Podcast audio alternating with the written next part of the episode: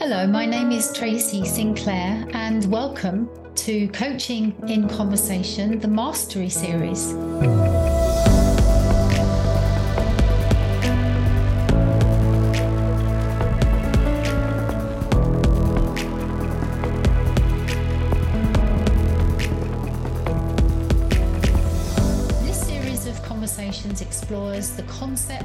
Mastery in coaching and I have the great pleasure of talking with several ICF Master Certified coaches from around the world to understand what mastery really means to them, both as coaching practitioners and also as human beings. We explore many different perspectives and nuances of this topic, and I hope it is of use and interest to you as you continue to navigate your own pathway of development. Hello, and welcome to another episode of Coaching in Conversation with myself, Tracy Sinclair. And on this episode, I'm delighted to be joined by Shweta HandaGupta as part of our Mastery series. I first met Shweta oh, four or five years ago, actually, when she was uh, a winner of the ICF Global Young Leader Award. And not only was that award very well deserved at that time, but even since then, Shweta has an amazing set of credentials and awards and experiences. She is recognized as one of the leading coaches in India. She coaches CEOs and boards and leadership teams. And she is also currently coaching um, some of India's Fortune 500 businesses, um, and also business leaders all around the world. She is a co founder of QuadraBrain Transformational Solutions, which really focuses on, as she describes it, making the complex change simple. And she is also a director at large uh, and is on the finance committee of the ICF Global Enterprise Board. The key thing I also want to share about Shweta is that what really resonates with me, apart from her really amazing qualifications and experience and the incredible work that she is doing in her field, is just how sincere and human and accessible Shweta is. Whenever she speaks, I really get a sense of her speaking from the heart. And so I thoroughly enjoyed my conversation with her, and I hope you do too. Hello, Shweta, and welcome to our podcast conversation. I've been really looking forward to this time to talk with you, and I know you've been flying here, there, and everywhere that you've just shared with me. So I really appreciate you grounding yourself for some time in between your trips to talk with me. So very you're very welcome. Thank you, Tracy. It's truly, like I said, it's an honor and a delight to be here with someone I admire so much. Wow, thank you. Thank you. I'm looking forward to this conversation. And as we were just discussing before we recorded, this is part of the podcast series, which is the Mastery series where I'm really interested in talking to some people who have the master certified coach credential, who I really respect and value, and because I really want to hear your perspectives on what mastery is in coaching and just your perspectives on what that means for our development and our practice in this work. With that in mind, the very obvious open question is what does mastery in coaching mean to you? Mastery, to start with, for me, mastery is not a place, it's a journey, it's a lifelong journey. Because the only way I feel I can remain masterful is if I continue to observe, if I continue to learn, if I keep working on myself. So that's very important. That is just, it's something that it's a lifelong development thing that I'll be doing forever. And in terms of being masterful or mastery in the moment is where I can be fully focused on my client's best interests. Everything else fall, falls naturally. All choices become easy for me when I know that my client's best interest comes before anything else. Mm. Mm. And I'm just really struck by the fact that you started there by saying it's a journey and not a destination or not a point of arrival, which really seems to be a common theme that is coming up. And the reason I raise that is because so many people that I interact with who want to get there or want to work towards their MCC somehow do seem to think of it as a destination. It's something I have to get and something I have to achieve. And therefore, what for you is important about that distinction that it is a journey, it's an ongoing process? Could you say more about that? I think maybe it's also because it was never a destination for me because I didn't imagine reach, reaching it. I'll be very honest with you. I, I do happen to be one of the very early uh, master coaches in my part of the world. And I think it just happened that because I had honestly not imagined, there were so few, there were barely about five master coaches in my geography at that time. And it was not some a place I imagined myself reaching anytime soon. So I think very early on, I started focusing on my coaching and just that. And the next thing I knew, I was ready for MCC. And again, it was my mentors who told me that, my clients who allowed me to feel that I was coaching at another level. And I think that feeling has stayed with me that as long as I continue the pursuit of excellence in my work, mastery will be mine. So I think that, that is something that I bring, a thought process that I bring, not just to coaching, but to almost anything that I do that if I'm constantly improving myself, everything else is just something that will fall into place. And the moment uh, I stop noticing what's happening, the moment I stop noticing. So for me, the journey is it. It also looks like that. It's about being the observer to myself and to everything that I'm doing. That when I stop noticing what I'm doing, what's happening, how I'm showing up, then I could also lose mastery. It's, it's just not something that I've achieved for life. So in that way, it's, it's forever a journey because I forever have to be the observer to myself as I am to my clients. And as long as I keep observing myself, I think I'll stay with mastery. Mm, that's wonderful. Two really interesting things coming up for me there, Shweta, from what you said. One is if I've interpreted you correctly, mastery, the pursuit of mastery is secondary to the pursuit of excellence for your clients. That I heard that the focus is on your development to be the best you can be for your clients and your work. And in doing that as the primary focus, the secondary thing is mastery comes almost rather than the pursuit being mastery. So I'm hearing it's like a byproduct almost of something else that you're really focusing on, which is to be the best that you can be. And and the other thing I was hearing was if I stop noticing myself, there's something here about constantly noticing and observing and witnessing yourself in that process.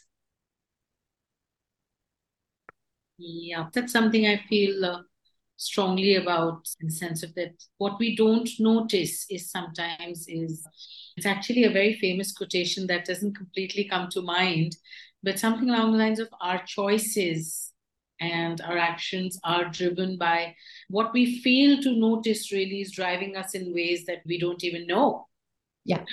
And i think somewhere that that may have uh, been what brought this on that uh, I want to be able to observe. And I think mastery, even if we look at it as definition or how it how it shows up in the moment, it is in that in that trust, in that being the observer and being completely in that state of not of what you know or what you can do, but just being present fully in that moment. And when you are present fully, then you're naturally an observer, right? Absolutely. Absolutely.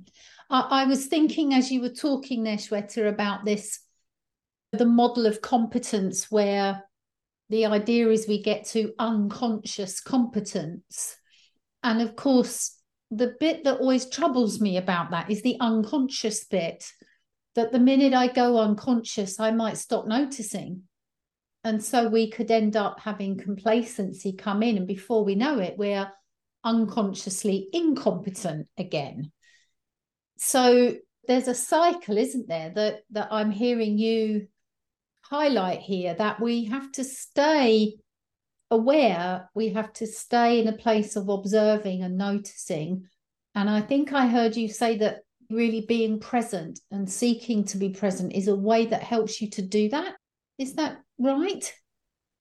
Thank you. I think. And as you're saying this back to me, I realize it's also very important to talk about the balance because in the noticing of it, if I get distracted from being present again, right? Yes, it is important for me to notice how I'm showing up, but it is not something that should distract me in the moment, which is why I think I started with my clients' best interests up front and center. So, in that moment, it is not my performance, my mastery, my effectiveness as a coach. I think I'll go back to uh, what we discovered earlier. Mastery is a byproduct of seeking to be the best I can be for my client in that moment. But a lot of the self reflection piece is something I think I'd like to do later and think about how am I showing up today at this point for my clients. What I want to be able to do in the moment is be aware. So, in that sense, of noticing not as an active act, but noticing as a being able to note if I am not there fully, being able to note if my mind is not fully present or is distracted by anything, or if my mood or my frame is in some way influencing or biasing how I'm showing up for my client. So it is being able to notice that. And I think we do that best actually only unconsciously. It's important maybe for me to later think about am I able to do that? If I catch myself not being able to do that, then I want to definitely spend more time on it. So to be aware of the moments where I was not able to do that, but not to make it a distraction where my noticing of myself is coming in the way of my being the coach in that moment. Mm. Mm, that's lovely. So being acutely aware and noticing, but not perhaps indulging our attention so much into that noticing that it takes us away from the person in front of us again. Yes, I think that's more maybe reflecting about it later how how was I showing up today? Am I comfortable with how I showed up in in that session? Mm. Mm. So it's again something I would like to introspect later. And honestly, yes, I love what you said about unconscious because the pursuit of excellence for me is that that eventually it is something that I should be able to naturally exhibit. but to be able to naturally exhibit that, I think I, I need to continuously be learning or be reflecting on how I'm showing up every day. Mm, mm. And that, I think you there's a really great question coming up there from you, Shweta, uh, of is that possible then? Do you think it's possible to get to a place where you are just naturally doing that? Or do you think that as human beings, it's always something we have to at some point or on some level work on. What are your thoughts on that? Honestly i think it is natural. It is something that that that's the magic of it right? Like i said i was just trying to be my best mastery was a byproduct. I think it has to be and it is 100% natural but at the same time what you also said is true is that we have to we have to keep de- developing ourselves but in what ways that to make sure am i expanding my awareness? Am I noticing myself? and I've, I've actually said this very often self doubt is my best friend. It's got me almost everything in my life. If I did not have a healthy amount of self doubt, I fear I might uh, never have achieved mastery, not just in coaching, but any sphere of my life, because self doubt helps me ensure that I'm working on myself, that I'm prepared, that I'm never taking myself for granted. But like I said, that's something you just do on an ongoing basis. But how you show up in the session, how you show up every day, that is something which is natural. You can't plan to be masterful in a session. You just are. And if there is any way, particularly to ensure you're masterful, I think it, it comes back to me for that, that to constantly keep the client's best interest at the center. Also, for me, coaching or any helping profession, profession is is almost sacred in the fact that we need to be aware that it's a huge responsibility. People are coming to us in their most vulnerable moments. They're sharing their most vulnerable parts with us. And to that extent, it is my duty to make sure that I am prepared to handle with care, with love, the vulnerability that, that they share with me. Mm. And again, to it is uh, also towards that responsibility that this self work comes up that I have to work on myself and make sure that, uh, because again, my work with uh, human behavior and brain, one thing I strongly believe is that we can accidentally block people, psychologically block people. We can accidentally damage people. I mean, we can do that anyway as people living our lives, but as coaches, as people that someone, when you're someone trusts, when someone is showing you the part of themselves that maybe they themselves haven't made peace with, in that moment, we I, I, I consider it a huge responsibility to be allowed to witness that moment. And it is, I think, that huge responsibility that makes me work on myself because I have to be sure that I can handle it in a way that best serves my client, that preserves my client's best interests. And even if it may be to say that I'm not the right person to talk to you about this today. If that's what serves my client's best interest, that's what I have to do. But it always has to be what is the right choice, not for my client. I'm sorry, not for me, not for my business, but for my clients. Yeah. What what's really coming across Shweta is I've heard you say quite a few times I have to work on myself. And it's really striking because when we first learn this skill of coaching and we learn the competencies and the behaviors and how we ask questions and how we listen we can so often be taught that it's not about us, it's about the client. It's client centered, it's all about the client.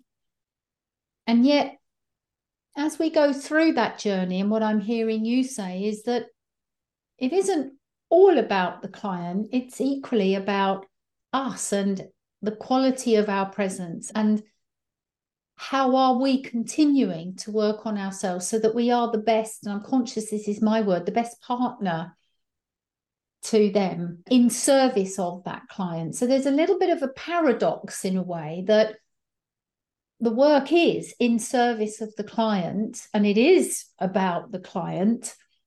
And yet I can't ignore my own development in that process. It is it's equally about who I'm being in that moment. What is that resonating with you? It is, but in part that it is still all about the client. And because it's all about the client, I have to be aware of how I am influencing the client or the impact that I might be having on the client. And then it becomes about me too. Yeah. Yeah. So we're not we're not amputated from the the the process, are we? We're there. Whatever energy or bias or emotion or thinking that we are sitting with is in the mix. Exactly.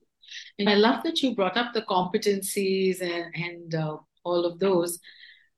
there's a part of me that wonders if some of the learning now i love the competencies and that the way of thinking that they give us but in the way that we are taught to exhibit the competencies so when we break those competencies down to skills that this is the skill that a coach needs i have sometimes wondered if that is something we need as coaches to feel comfortable coaching because eventually all of that becomes secondary to the fact of maybe it becomes unconscious and that's why it becomes secondary. I remember when I started, powerful questions were like such a big deal, right? Being able to think of the powerful question and hearing all the most powerful questions in the world, I thought would help me. Having a list of powerful questions might help me. And they no longer do because the power of the question comes through its usefulness and relevance in the moment. And some of the most, uh, you know, deep sounding, fancy, powerful questions that we read out there may be of absolutely no service to our clients if they're not ready for to go there at that point or if that's not what they need. That that is something i smile about that maybe being able to ask powerful questions was something i needed to do to feel confident in my own abilities to show up in that coaching session. Because in the session all that matters is again that that connection you start to trust today i think uh, i venture to even call myself masterful is because I know that I will have the question.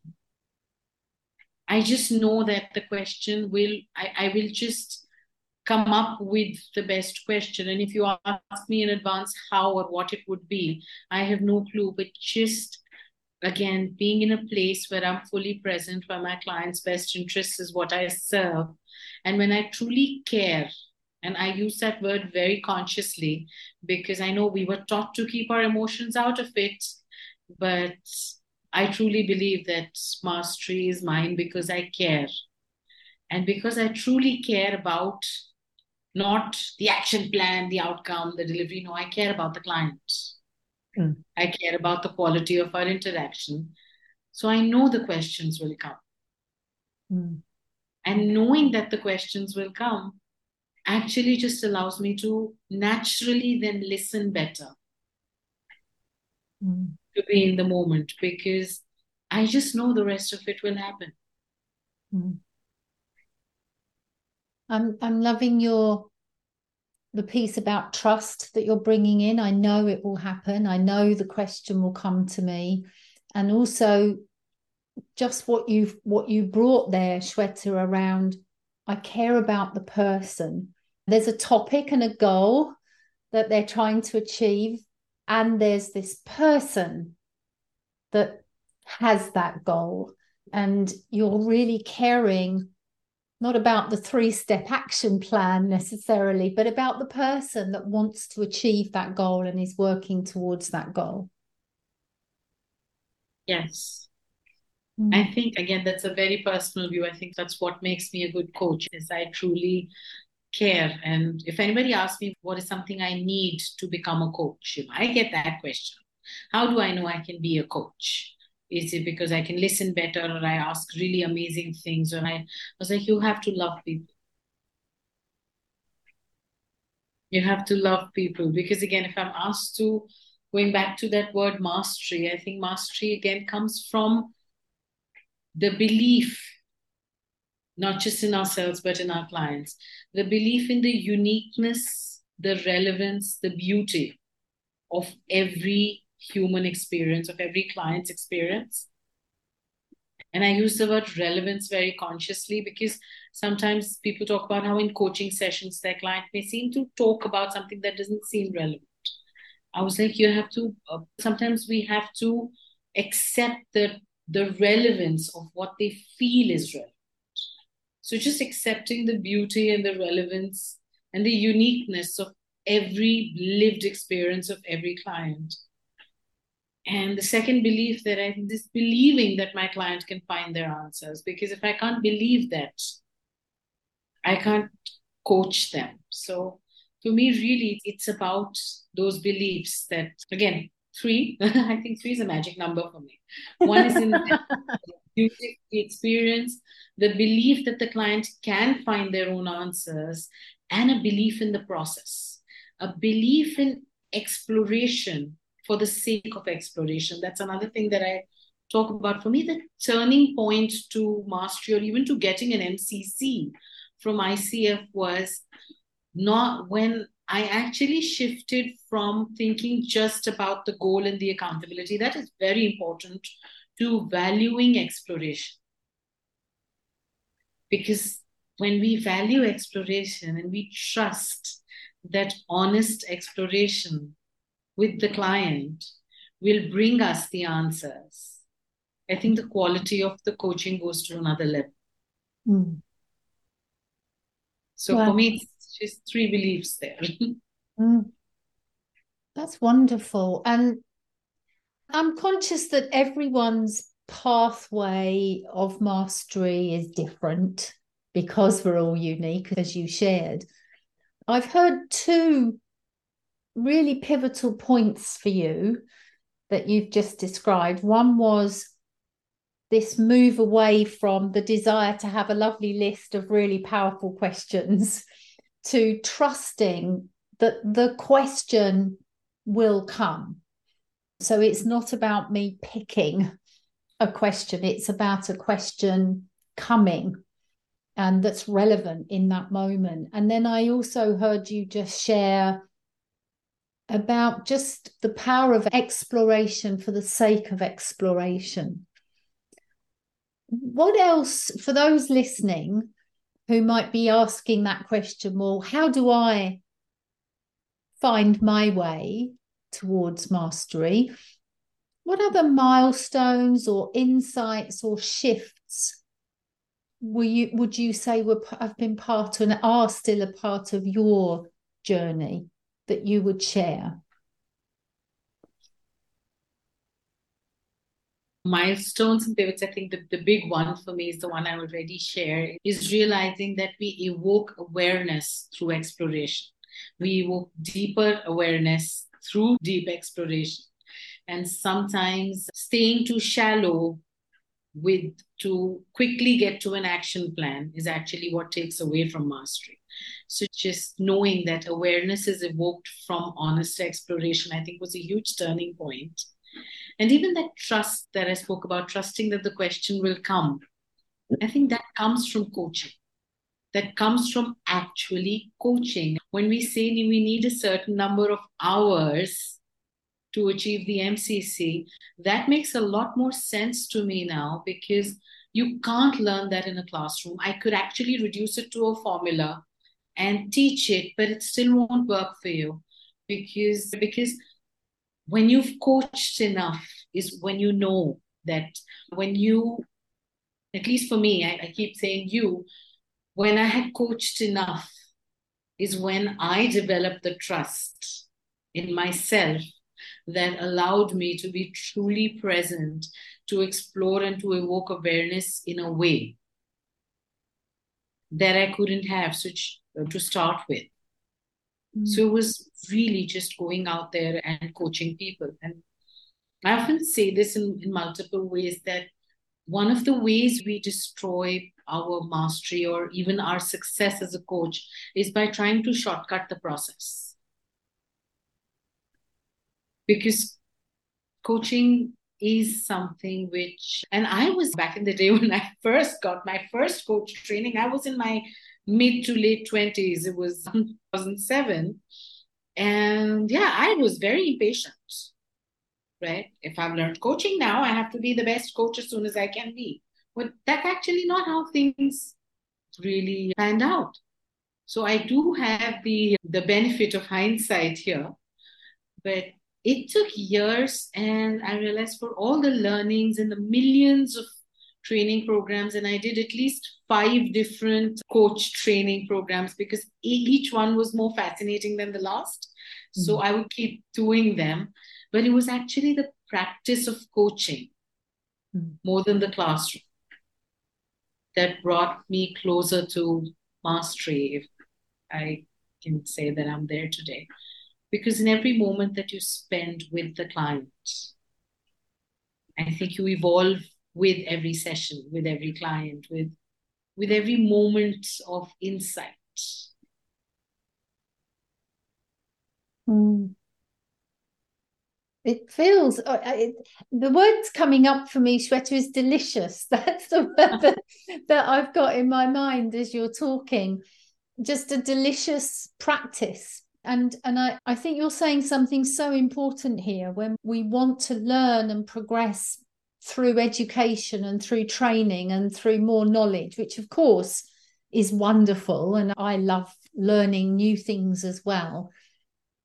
However, it doesn't actually get us to that place of mastery, if ever that even exists, of course, as we're saying, because it's ongoing. But it's actually in the daily practice, in this becoming part of what we do, who we are, that is what transport that creates the movement. That's what i'm feeling is that's what creates the movement really.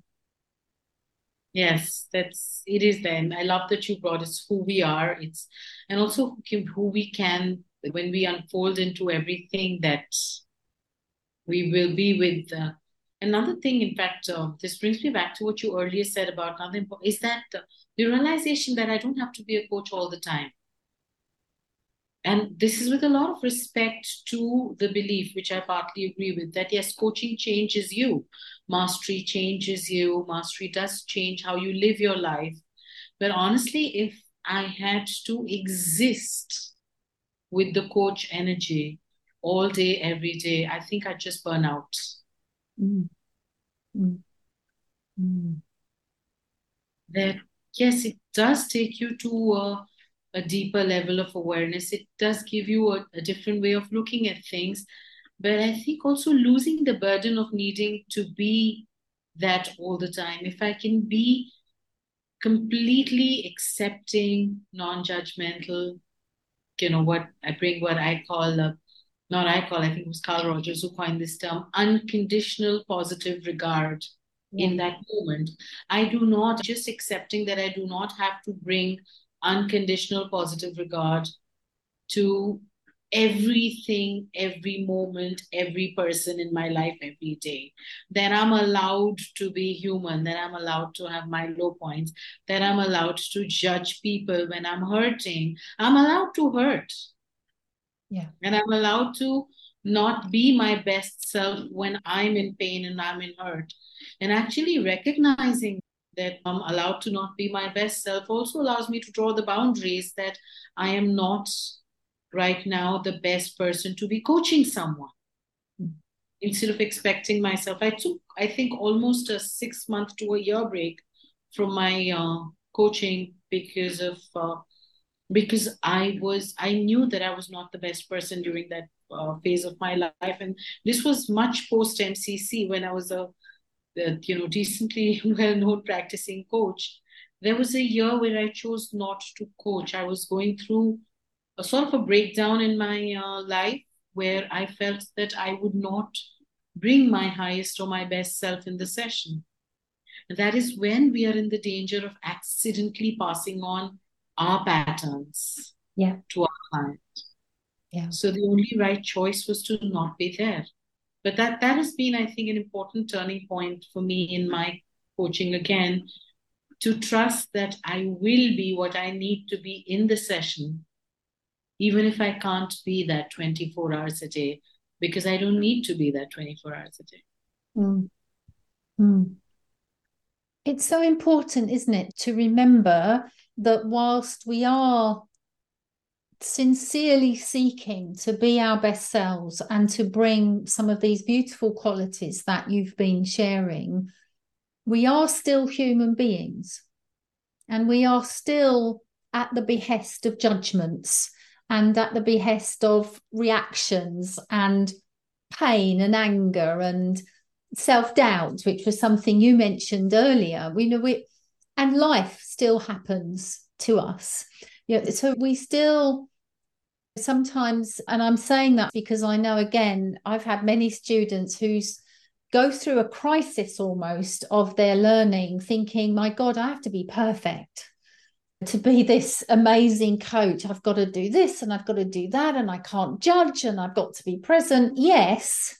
And we are still human beings, and we don't, because we're coaches, we don't suddenly levitate, or we are still human and at the behest of the human experience and the human psyche. And that's okay. Exactly. And again, to trust that we can channelize what we need to. I think a lot of us, I think for me also, that became a little uncomfortable at the point where we're talking about being a coach versus doing coaching. I am 100% on board with that concept that being a coach is more important than doing coaching, which may be interpreted as just carrying out the, the skills, the steps, and the competencies. But when we start talking about being a coach as a place we're in life, always, right, that has made me into this great person, I'm very happy to hear that. But I'm also concerned about the guilt we create when we say things like that to other people who aren't able to be in coach energy in, in all parts and which is why this was an important turn. And even to realize there are other parts of my life where i get paid to have excellent judgment I serve on for-profit board. If I was completely non-judgmental there, I might be. So my discretion is as much my superpower. Yeah as my ability to leave it aside. But I think more than that, I'd be concerned if I was not able to be aware of it. So yeah. it's actually not so much about being in that state all the time, but being able to be aware when I am there and when I'm not. Mm. To know that, yes, this is, I was very judgmental when I thought this or I'm being very judgmental when I'm expressing this opinion. So I think that it's more important for me that I know and I'm aware of how I'm showing up in that moment and that I can exercise a conscious choice to shift to the place where I need to be for the activity that I'm in that moment. Yeah. It's wonderful because in all of this exploration that we've done today, Shweta, we seem to have come back full circle to how aware am I again, which is something that you said right at the beginning. Am I noticing my presence or am I noticing how I'm feeling? So we come back to that foundational point. I'm conscious that we're probably coming towards the end of our conversation for today. If I was to ask you maybe for those listeners who are listening to our podcast at the moment, our conversation, anything else that you would like to say or share in service of helping people to understand your perspective or sharing your perspective around mastery? Is actually the, the one one thing which we haven't which we've missed talking about, I think, which is which came up more tangentially, but I'd like to put the words out there is ethics in coaching and what that means for me again is being able to put your client's best interests first. So I know about talking about best interests, but again, when whenever we have a conversation about ethics and how to be sure that we're making the ethical choice, I think this gives me a little bit of an easy North Star or an easy decision point is to continually ask myself that question that what would serve my client's best interests. I think we naturally make more ethical choices when we use that question. And we naturally show up more powerfully as coaches when we use that question what is in my client's best interest in any moment? So it all also comes back down for me to that, that, uh, you know, one major point is about being aware of yourself, trusting exploration, and always putting the client's best interest before any other consideration. I told you three was a magic number. We've got some. And for anybody who's on who's on the journey, I just say that keep coaching with your best intentions, and mastery will be yours. That mastery is not something we can engineer, but when we continue to serve the best interests of our clients, when we continue to remain in the practice of coaching, mastery will just present itself to us. Wow. That sounds like the perfect note to press pause on our conversation today, Shweta. Thank you so much. I've really enjoyed listening to you, and you've certainly stimulated my thinking and reminded me of some very important concepts and philosophies and principles here, and also given me some insight on some new things that I'm going to explore for myself. So, thank you so much. Thank you for having me, and thank you for this amazing conversation. You have been listening to Coaching in Conversation, the Mastery Series, a podcast that takes a look at mastery in coaching, what it is, what that means, how do we nurture or cultivate it, and many other interesting questions. You can hear more about coaching education and development at tracysinclair.com and follow us on social media. If you enjoyed this episode, please leave a rating and a review, and also share it with your network to help us expand our reach. Thank you for listening, and see you next time.